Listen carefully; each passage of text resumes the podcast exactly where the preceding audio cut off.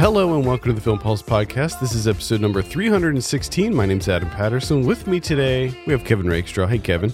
Hey, what's up? This week on the show, we'll be talking about Guto Parente's The Cannibal Club. We'll also be talking about someone watching on the watch list, going over this week's new releases in theaters, VOD, Blu ray. Thank you so much for joining us this week.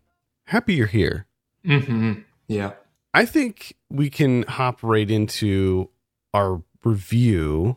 One quick note, just a reminder new episode of Say by the 90s is live. We talk about erotic thrillers for over three hours. So Jesus. it's a meaty, meaty episode. Highly recommend you check that out. It's it was a lot of fun to watch those movies and to talk about them. Just just a blast. Cannibal Club. Cannibal. For some reason, I always want to call it. I want to call it Cannibal Party. I don't know why. Well, that makes no sense. That's not what it's called. I know, I know, the hell's but wrong But for some you? reason, on two separate occasions, I typed in Cannibal Party. Jesus. As I said, this is directed by Guto Parente. I have a synopsis here. Octavio and Gilda are a very wealthy couple of the Brazilian elite who have the habit of eating their employees. Octavio owns a private security company and is a notable member of the Cannibal Club. When Gilda accidentally discovers a secret from Borges, a powerful congressman and the club's leader, her and her husband's lives are in danger.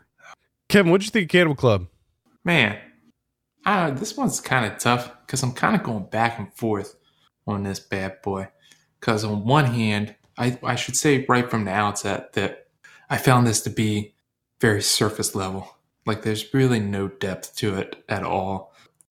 Once it, you know, early on, it gives you the basic setup, the basic premise, and then that's it. That's just the movie, really, for the entirety. Um, so on one hand, when I think of it that way, in that, you know, if I just look at this on surface level and just kind of go for it based on that, like it's decent. It's like a light recommend for me.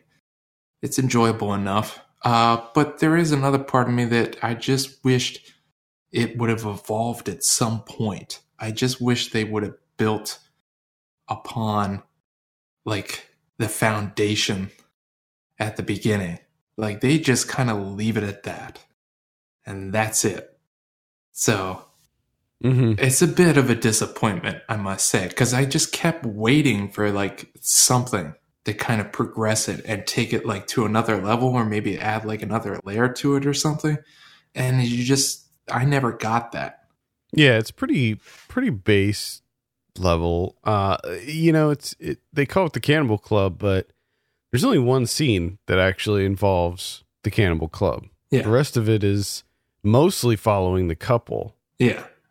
They, they- so I was kind of thinking that that they would dive a little bit deeper into the minutia of the Cannibal Club, like how it, this all works and everything, but they don't really get into that. And I also thought, oh, it's a you know rich people doing this, and then also there's like that scene when we do see the Cannibal Club meeting, and there was like that weird intro thing where they brought the couple out that was having sex and then they like f- taped it and then they killed him and it, and I was thinking that this was going to be sort of uh maybe they were going to get into a statement about the class system and stuff like that but doesn't really go that deep.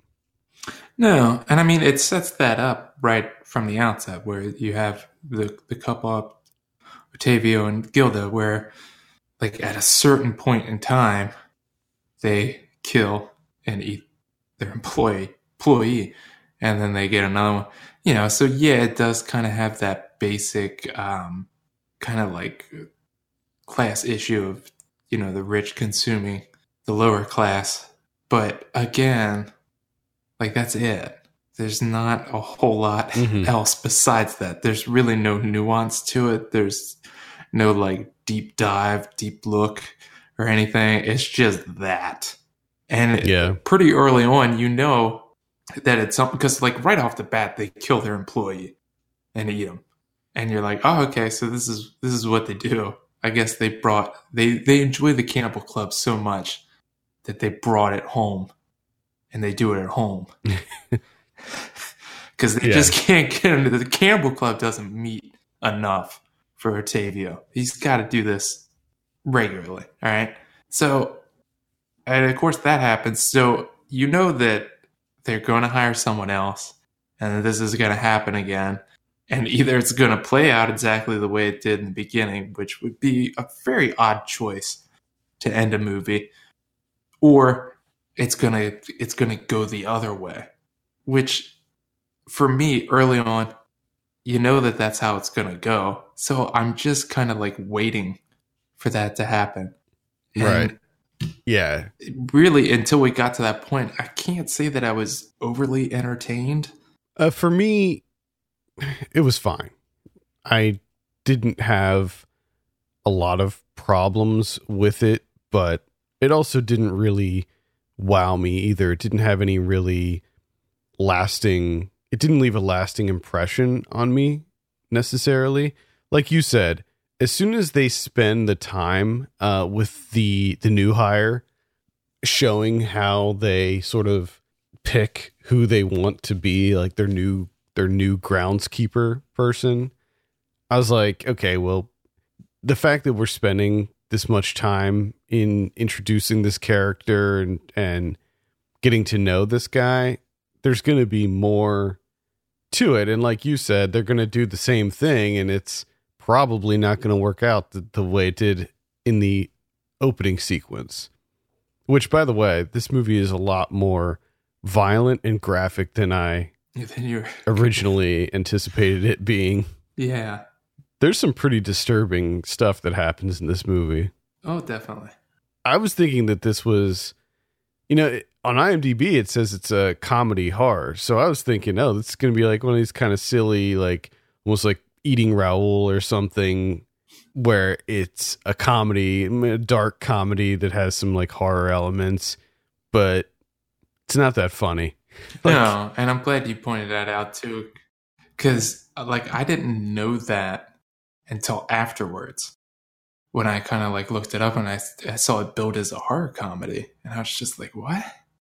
Did I watch the right Cannibal Club? Because I don't know if it's Yeah. just a matter of like, you know, maybe I just I don't I can't uh, recognize like Brazilian humor, maybe, or you know, some sort of like lost in translation type thing. But I didn't really find anything to be funny, nor did I find anything like that I could point out as like attempts at humor. Same. Yeah. It's just, Uh, same- like, same. kind of confused on that one. And I think the the the biggest issue for me was Otavia and Gilda. They just there's not a whole lot going on with them as people. Like they don't really have any personalities, and they're not they're not really doing anything. And really, all they have or seem to have is eating one of their employees after a while, and that's about it. Really, they do very little to develop those characters. Those characters are just sort of plot devices, Yeah. more or less. They're they're not they they don't really do much in the way of personality for those people, and they make them very unsympathetic too. So it's not like we can even uh, latch on to them as as people in this and I think because that, you don't from from the beginning you don't really care what happens to them but and that that's fine that would be okay yeah, if their personalities were interesting enough to carry a movie yeah, and I think that that was part of of Parente's comment is that you know a lot of times rich people don't really have personalities. They're pretty boring outside of their wealth, right And yeah, like it, I get it, and it works to a certain extent. But at the same time, like I'm, I, I have to sit there and watch it. So, can someone have a personality, please? It would be helpful. yeah just somebody. i thought that, that that opening scene when they killed the first guy was pretty shocking though um how that how that all played out and there was you know there's again the the level of graphic sexual violence in this movie is definitely I didn't see that that coming, especially the trailer. If you see the trailer, it's it does sort of market it as a dark comedy. Yeah. Yeah, I didn't know that the uh that, that uh an axe would be getting so much work. Yeah. Put a lot of work. It just seems I well, I mean, if you I guess they like they like the the bodily fluids, but it just seems like that is a mess to clean up in your house every like month or so. I was thinking about it like they must have some kind of arrangement with this hiring this like job service that they use. Yeah, manpower. I mean, manpower giving you meat. yeah, like because they have to know these these people end up missing. Mm, I mean, I guess they don't. Maybe they just don't follow up on it. nah. But I would think that they would be, if they didn't know what was going on, I think that they would be very concerned that the turnover rate is so high for this job.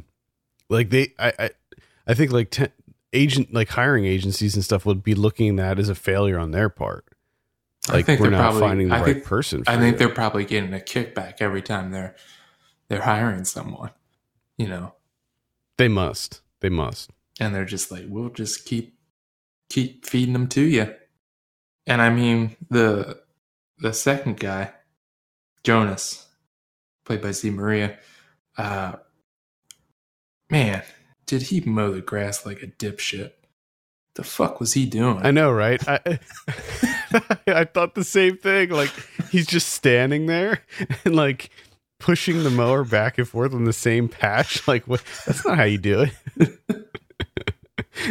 You're hired as a groundskeeper. Like you should know how to mow a lawn. What's going on? Yeah, that was just. I don't know, but just that was- very I don't know if that was was that supposed to be comedy because I did chuckle a little bit because I was just like, this fucking guy, the fuck is he doing? It's like vacuuming Yeah. the grass. That's not how it works. I, I, yeah, I thought that was actually really funny too. oh man, visually, not a lot to speak of here. It was okay. yeah, I mean, it's pretty straightforward. Yeah, that's really all. That's really all I have to say. It was it was pretty pretty middle of the road. Yeah, that's what I mean. Kind of like going back and forth. Like if I just if I just think of it as, you know, there's just this base level cannibal picture with not a whole lot to say. That's all right. It's not too bad, but I don't know. I'm definitely not going to remember this. Oh no, no no, definitely not. All right, let's go ahead and give Cannibal Club a score. I think I'm sitting at like a five and a half on this one. I think I'm right there with you. Yeah, pretty pretty average. Uh, hmm if you're looking for a pretty gory cannibal movie, check it out. Just don't expect the comedy elements that it claims to have. Yeah. Mm-mm. It's not there. Cannibal Club is going to be in limited release this week and will be on VOD March 5th. Let's dive into some of what we've been watching on the watch list. Got a couple things to mention this week. Oh boy, here we go. I saw Leaving Neverland. Oh yeah. So this is the four hour documentary by Dan Reed about Michael Jackson and the two boys who um, alleged that he abused from very early, very early ages. Uh, this is a pretty devastating documentary. Now, I will mention that uh, f- first of all, we do have a review up on the site. Brooks wrote a review for us, so you can read his thoughts. The thing is, it, doesn't really. I was expecting this movie to be sort of a bombshell, right? Mhm. Like I thought that this was gonna crack the lid wide open on this, uh, this whole Michael Jackson, Michael Jackson child abuse thing, because th- these are allegations that have been floating around for literally decades. hmm I think it was maybe early 90s or even late 80s that the first claims were made against him. And it was sort of like this thing that everybody talked about all the time, you know, from that from that moment just because of how he was with kids and how he seemed to be a child himself and how he sort of designed his Neverland Ranch to be like a children's paradise. Mm-hmm. And he always had little boys around him at all times. And so this focuses on the the two men who claimed that he abused them over the course of many years, like many years. And it's hard not to believe what they're saying in this. It's it's impossible not to believe it. Their their claims are so compelling that you come away from this documentary like with almost 100% um, assurance that this definitely happened. That being said, again, I will say that they don't really dive too much into evidence or anything like that. It is solely focused on the two the two men and their story and their relationship with Michael and it's not exactly what I expected. It's a it's a good documentary. I mean, it's your pretty standard structure, talking head structure, Mhm. but it's the interviews with the two guys that really make this so compelling. So I would say it is worth a look. Obviously, it is a difficult movie. Very difficult. They get into graphic detail about what happened to them and it is at times hard to watch. And this is actually I watched two documentaries this week and this is the first the first that actually gave me a physical reaction. Like it's rare that movies in general will give me like a physical reaction, but this this movie like like made my stomach like feel like it was in knots as I was watching it. Mm. So I recommend Leaving Neverland, but just know that it is it's a hard movie to get through. It is four hours long, which I'm not sure that it, it, th- so it's going to be out on HBO March 3rd and 4th and it is so it's broken up into two parts. So it's not like you have to sit through the whole thing at once. They did break it up and I'm not sure it had to be 4 hours long, but they really go into depth about not just the abuse that occurred, but just the relationship that these guys had with Michael Jackson and the adoration that they had for him, even as he was abusing them. So it's it's really interesting in that way as well. But anyway, like I said, March 3rd and 4th on HBO, Leaving Neverland. I watched a documentary as well. Going going Oh, hard yeah? on the docs the last couple weeks. It seems like the two of us. Mm-hmm. Yeah. I I watched um, a documentary called Kinshasa Makambo from directed by uh, Dieudo Hamadi, and this is this is something else. So this is uh, a couple years ago, well, over the course of several years in the Democratic Republic of Congo, he goes and it first starts off with one activist who is in exile in New York, and he returns to Congo to kind of take up the fight again. So he follows him around. There's another guy that just gets released from prison where he was tortured. So he follows him around a little bit. And then there's another guy that's kind of like a, a party activist working for one of the, the political parties. And he kind of follows them around. So the three of them follows them around, a lot of demonstrations, and it's just handheld footage. He's just right in the midst of everyone, just like marching marching down the street, uh, having these confrontations with the the police and the military. Uh, people are getting shot at. plenty of people die. Um, they're throwing tear gas, like all this stuff is happening, and he's just right there.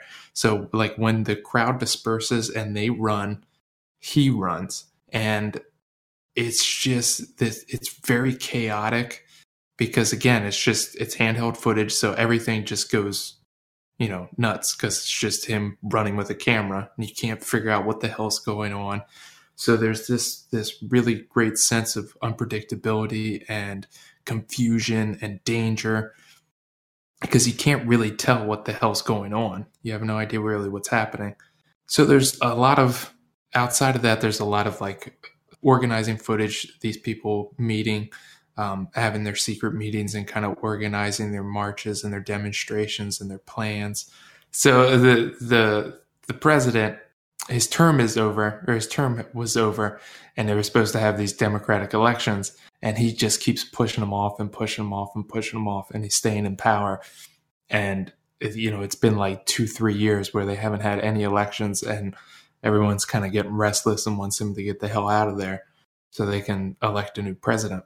And there's this footage where, like, one of the guys is he's shown in this kind of um, garbage dump area, and he's like picking out bottles here and there. And then, it, you know, a little bit later, it'll show him at home, like washing just hundreds of plastic bottles. And you're never quite sure, like, what what's he doing? But then, like, towards the end of the movie, he meets with these, like, pretty much teenagers and like young 20 year olds and they're planning to to be out in the street for like three days. They feel like if they can just occupy the streets for three days and hold on that they'll oust the president. So here he made he cut up all these bottles and put you know like rubber bands on them to create like a little gas masks for all these people just like hundreds and hundreds of bottles for the tear gas and then you find out that what you use is, or what they use is butter. Like if you smear butter around your face, like all over your eyes, just thick globs of it, like around your mouth and stuff, like that kind of protects you from the tear gas. Hmm. Like it's just, it's, it's pretty incredible, Doc. Just like the access that you're given to this. Cause he's just, he just grabbed a camera and just went in with them. Interesting. And what's the name of that again? Uh, Kinshasa Makambo. How did you see this? I saw this on Festival Scope.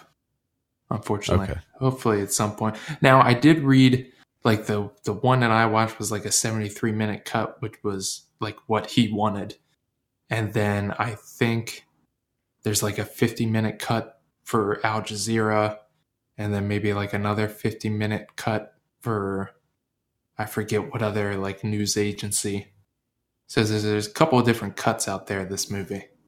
All right, that sounds interesting. I might have to give that a look. The other doc I saw was Free Solo. Oh yeah, this is one that yeah it came out last year, and this is nominated for the uh, for an Oscar. It got nominated for a lot of stuff. It was uh, nominated for an Independent Spirit Award. I was semi interested in this, but I just didn't for for whatever reason I just didn't get around to it until this week.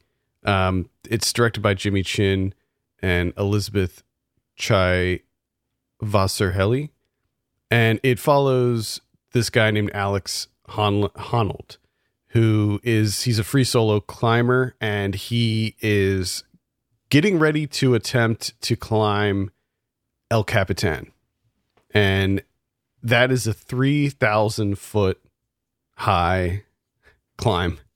And he's, if you're not familiar with free soloing, it's climbing without ropes or any kind of gear really to help save you if you fall. So one mistake, you're dead. That's that's all that's all there is to it. And these uh, free solo climbers, I mean, they die every year. Every year you hear about free solo climbers uh, falling and dying. And the documentary just follows him as he prepares to do this climb and sort of the preparation that goes into it. So he, you know, maps out the whole route and then he will climb it with ropes and like practice specific sections like over and over again until it's all just like muscle memory, just on autopilot. And it is a thrilling documentary to watch. I mean, it is so suspenseful. This is the other documentary that I watched this week that gave me a physical reaction during one of his climbs. My my palms became sweaty because I was just so nervous for this guy.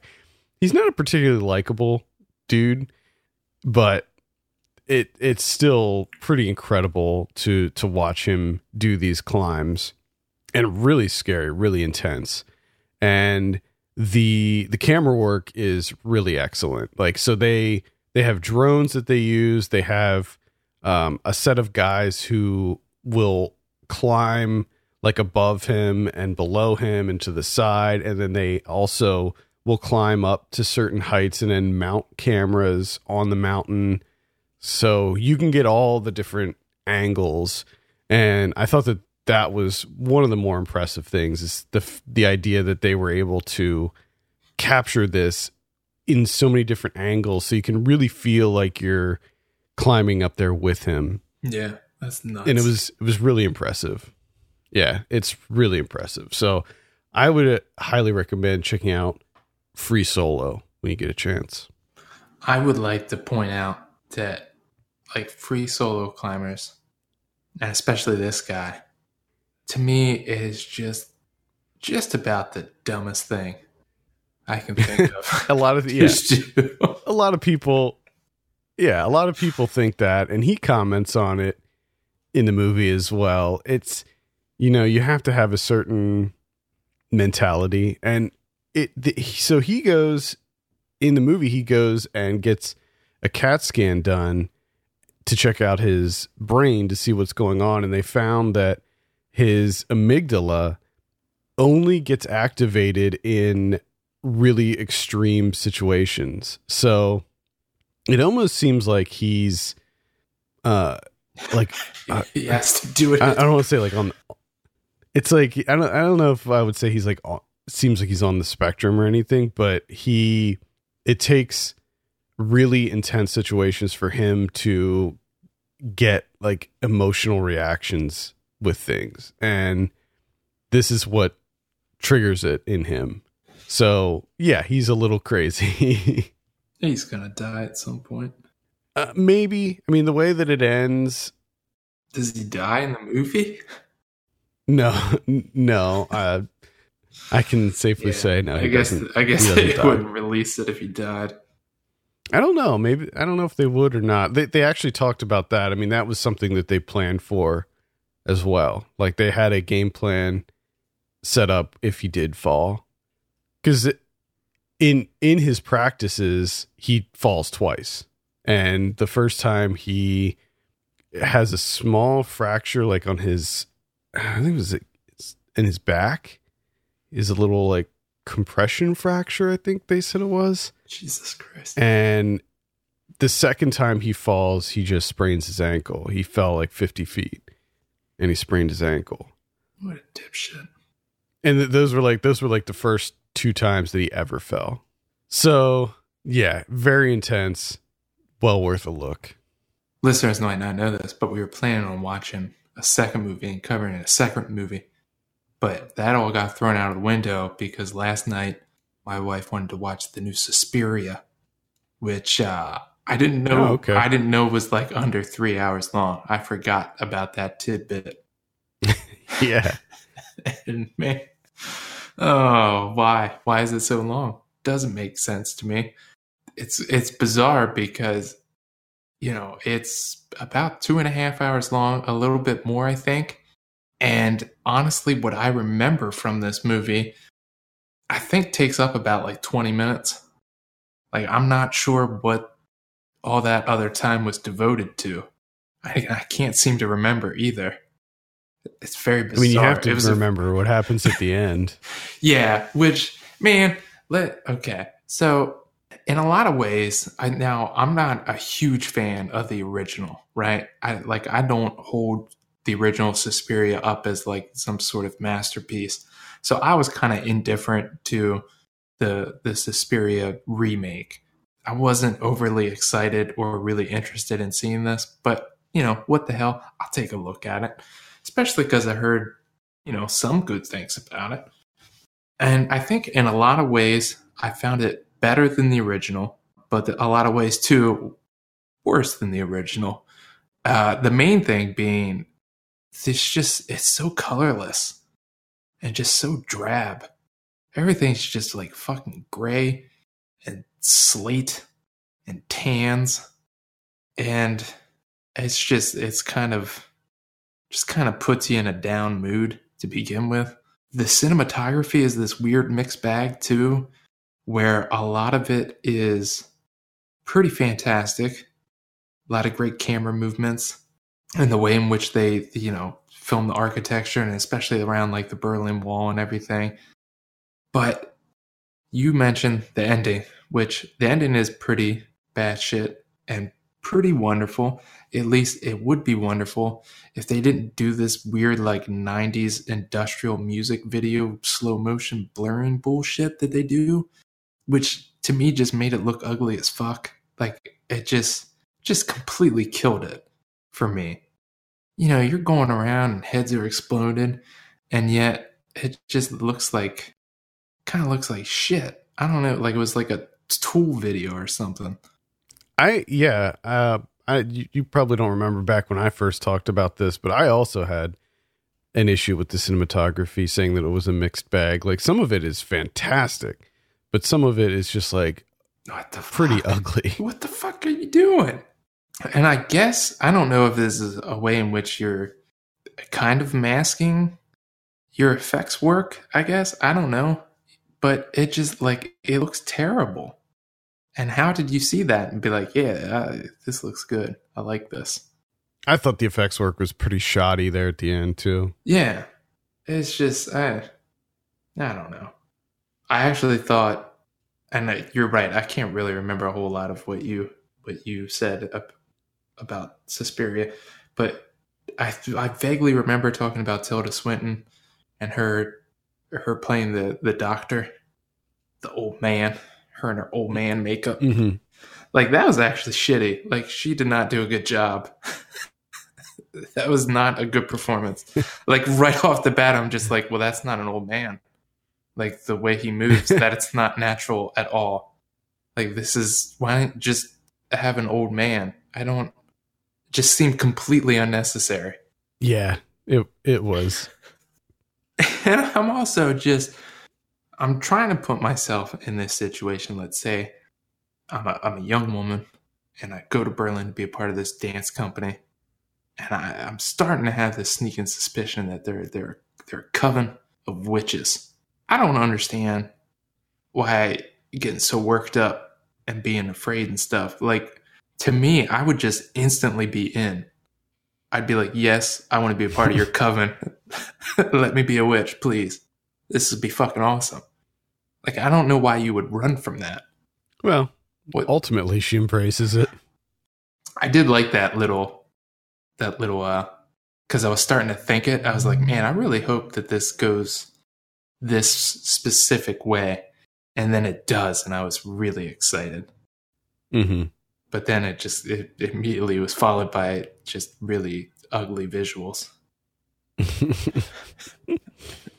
yeah, so it seems like you thought it was a little bit of a mixed bag. Like you were, yeah. I mean, it's a little middle of the road on it, maybe. Yeah, because there's there's certain aspects of it that like I liked a lot.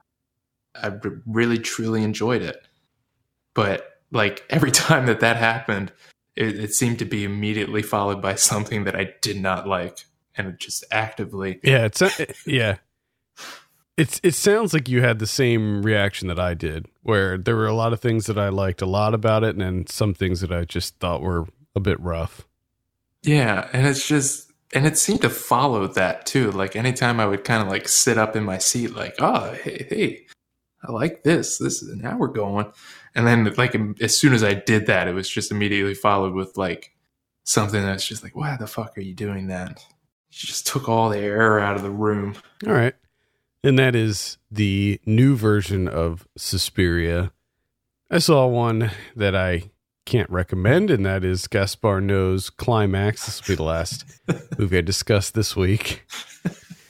Uh, the, the the tagline here says it says birth and death are extraordinary experiences. Life is a fleeting pleasure. Shut the fuck up, Gaspar. No, God, Jesus.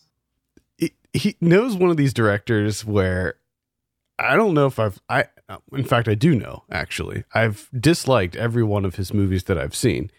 I've seen almost all of his movies. I think his debut is the only one that I have not seen. I saw Irreversible, Enter the Void, Love, and now this one.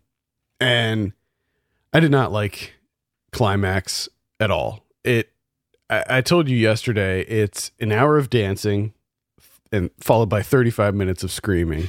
End of movie. There At least it's short. are It's only an hour and a half. yeah the, so there's like s- there's some moments of like conversation so there's this like sort of maybe 10 minute sequence where it just jumps back and forth between so to step back the the plot involves a group of dancers who are all hired for this performance. And after their like maybe third day i think it might be their final rehearsal. So they've been like rehearsing for three days. They do their final rehearsal and then they have a big party um, to celebrate. And it's like in this sort of weird warehouse thing it's like a, it's a, it's almost like an abandoned factory or something and they all have a party to celebrate and it turns out that this sangria that they're all drinking was laced with LSD so it starts off pretty normal. You have this pretty long and really well shot choreo- uh, choreographed dance sequence that's that they did all in one single take. Really good. That was impressive. And then it's followed by them sort of mingling at the at this party and you realize like I don't care about any of these people at all. Like they're all just every single one of them.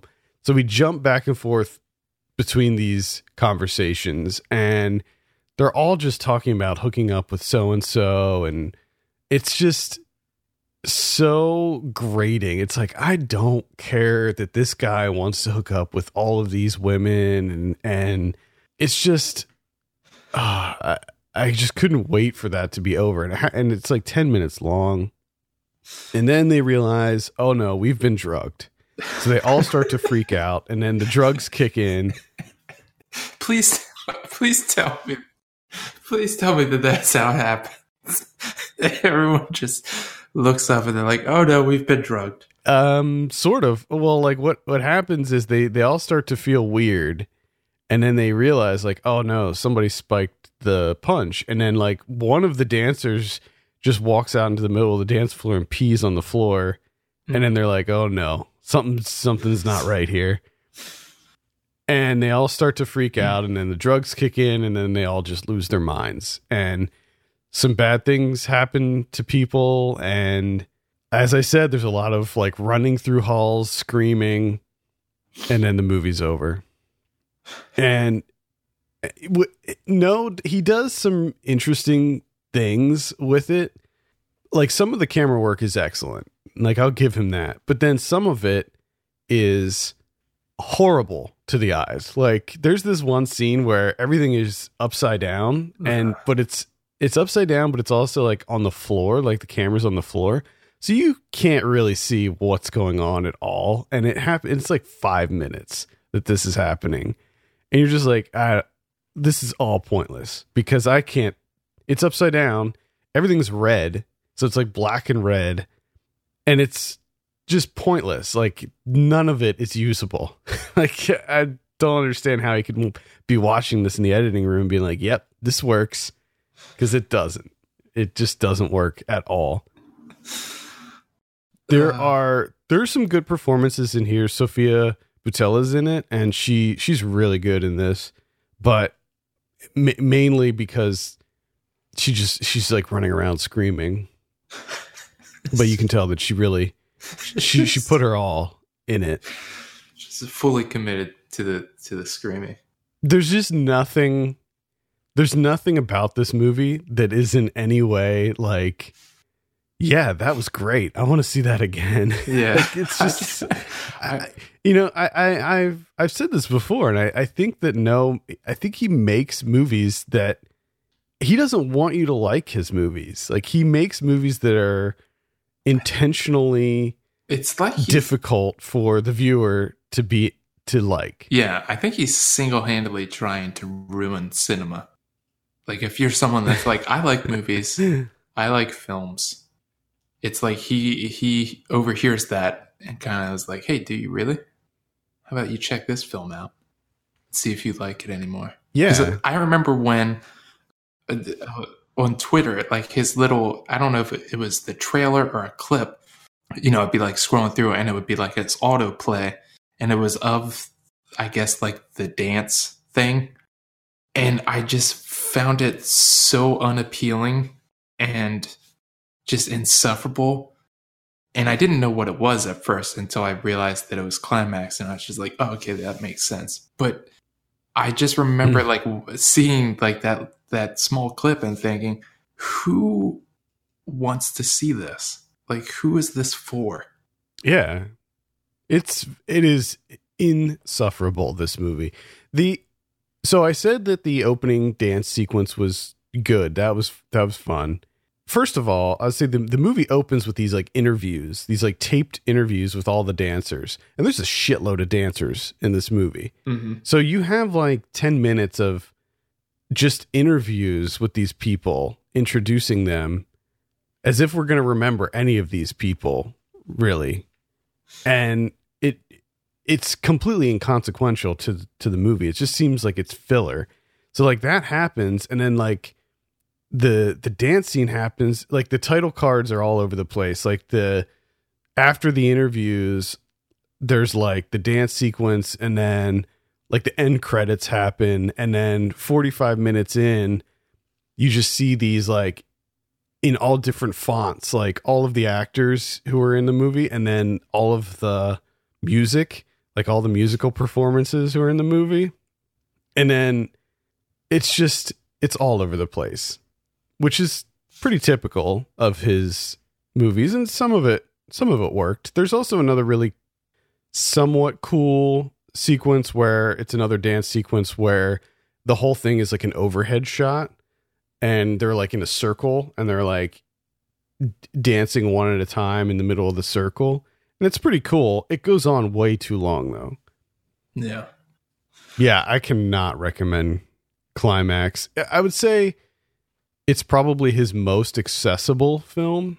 It's not like there's some horrible stuff that happens in it but it's nowhere near the same level as his other movies. But It, mm, no not not not for me. It almost sounds like the worst thing. i don't think it was worse than his other movies Okay. It's- like all right. i mean i really hated like i hated enter the void and And Void was Love- garbage. I don't remember too much about love other than obviously the the sort of graphic sex scenes. Yeah. And Irreversible is a movie that you just can't wash out of your mind. So I can't recommend that either. Yeah. It sucks because I think that the guy has a really good eye, you know, for the lens. I think that he does a lot of really creative things in his movies, but it's just that he's so confrontational with the audience that it's impossible to like what he does. If you could just tone it down a little bit. yeah, I mean, a lot of people seem to be into this one. I just, uh, there's no way I can recommend it. No, that sounds god awful. Yeah, uh, Climax is playing in limited release right now. Okay, let's talk about some new releases in theaters. This week we have Captain Marvel coming out. It's a biggie. No, What do you think about Captain Marvel? Like, no interest. No interest. have mild interest. Mild. Looks like it could be pretty fun. Apparently, the cat steals the show. All right. Let's see. I guess. Tell me about the cat. If you see it, let me know about the cat. I will report back on the cat. We have Gloria Bell. We have I'm Not Here. I feel like there's a, a lot of movies hmm called like I'm Not Here, I'm Not There, whatever. Yeah. Uh, we have The Kid. A lot of movies named The Kid, too. That yeah, that's directed by Vincent D'Onofrio, I believe. Oh. It's a western with uh, Dane DeHaan and Ethan Hawke. Okay. Interesting. Yeah, it's got a pretty bad poster, but not necessarily doesn't really mean anything for the movie per se. And that's pretty much it for theaters. Damn. Yeah. Nobody wants to tussle with Captain Marvel, Yeah, they're all giving giving her a wide berth. especially the cat. Let's see what happens on VOD this week. We have a hundred yards. How far would you go for a second chance? Mhm. Would you go a hundred yards? Is that from? I thought that was two separate titles. Is that what the the thing is That's for? the tagline for hundred yards. Starring Sean Patrick Flanery. Is it a football movie? It is a football movie, but it also looks like it Ah. could be. It looks like it's very likely that it's a one of those faith based movies. Yes. we have boy band it's a comedy about uh, some older older gentlemen that are like they used to be in a boy band and they're like getting it back together or something Wonderful. yeah Is that faith based? Eh, no we have the house that's a horror movie Yes. Every movie that you announce, that's going to be my follow up question. Is it faith based? no it's definitely not we have cannibal uh. the cannibal club coming out on vod Is that faith based? it i think you know the answer to that we have a movie we have a movie called something coming out that's uh looks like another horror movie That's a terrible title. Mm-hmm. Uh, Juanita coming out on Netflix. We have Okay. Cradle of Champions. We have Walk Ride Rodeo coming out on Netflix. I was telling you yesterday, I'm now actively researching Netflix releases. So our VOD calendar, in theory, should have all of the releases, including the like surprise drops. So they should be on there ahead of time now. Yeah, I'm not Should waiting be- for Netflix to contact me anymore. I'm just I'm doing the legwork because I'm tired That's of it. having these they, things just pop up. that's how they want it. They're making you do the work. Yeah, See, yeah. see how they got you? Man, you fell right well, into that. you know, I just got tired of being like, "Oh, that's on Netflix." I had no idea. All right, Blu-ray this week. We have Creed 2. I have not seen Creed 1 or Creed 2. I've heard nothing but good things. Creed 1 was all right. but maybe maybe I'll need to revisit them. We have the favorite coming out. oh, hell highly yeah. recommend. Highly, highly recommend. Yeah, I'm bummed I still Number one movie of this. 2018. Need to get on that. I, yeah, you know, try my best. Uh, let's see. The Craft is coming out. I believe that's a Scream Factory release. The Craft from 1996. It is. Nice. Might pick that up. Burning coming out. Another very, very popular movie of last year. Mhm. I would also recommend checking that one out. No, you don't. I liked it. asleep during that shit, and you didn't like. No. I didn't. No. I liked it. It's worth seeing. I just didn't love it as much as everyone else. Simple as that. okay. All right. I love this this narrative that's formed over my opinion of burning. You hated it. You fell asleep for like an hour and 45 minutes. You barely even saw the movie. Oh God. It's part of your cleaning canon. Movies that you watch Oh, while no. you're cleaning. oh no. oh man. Vox Lux is coming out. That's the Brady Corbet one with Natalie Portman. It's okay. Mm, Instant Family. That's the Mark Wahlberg comedy. Oh yeah. Shout Factory is releasing California from 1993 with uh, Brad Pitt. Remember that one? I do. Juliette Lewis, I believe. Yeah. I remember really liking that movie when I was younger. I bet you don't like it anymore. That's what I'm thinking. I have a strong suspicion that I no longer would like that movie. Ben is back, coming out. Oh, That's the Ben. Julia Roberts. That was okay. That was pretty good. He's back in town? Ben's back? He is. He is back. For good? Or is he going to leave again? Mm, mm, watch the movie and find out. no, thank you. Yeah, that's definitely not one for you. No. Welcome to Mercy coming out. That's a horror movie. The Mercy is also coming out. Ooh, double feature. Yeah. From 2017. Dead Ant with Tom Arnold coming out. Oh, man. And that's pretty much it from what I'm seeing on here. Do we have any criterions this week? We have exactly zero criterions. Hmm. Mm-hmm. Yeah. Well, the good thing is there's a lot of other really solid releases coming out, so I think that'll yeah. Keep you busy. There you go. Yep. All right. I think that's going to do it for this week. Thank you so much for tuning in. You can send us your questions and topics to podcast at filmpulse.net. You can follow us on Twitter at filmpulsenet, at filmpulsekevin. If you have a minute, take a look at our Patreon page, patreon.com slash filmpulse. Consider helping us out by becoming a subscriber. For Kevin Rakestraw, my name's Adam Patterson. We'll see you next week.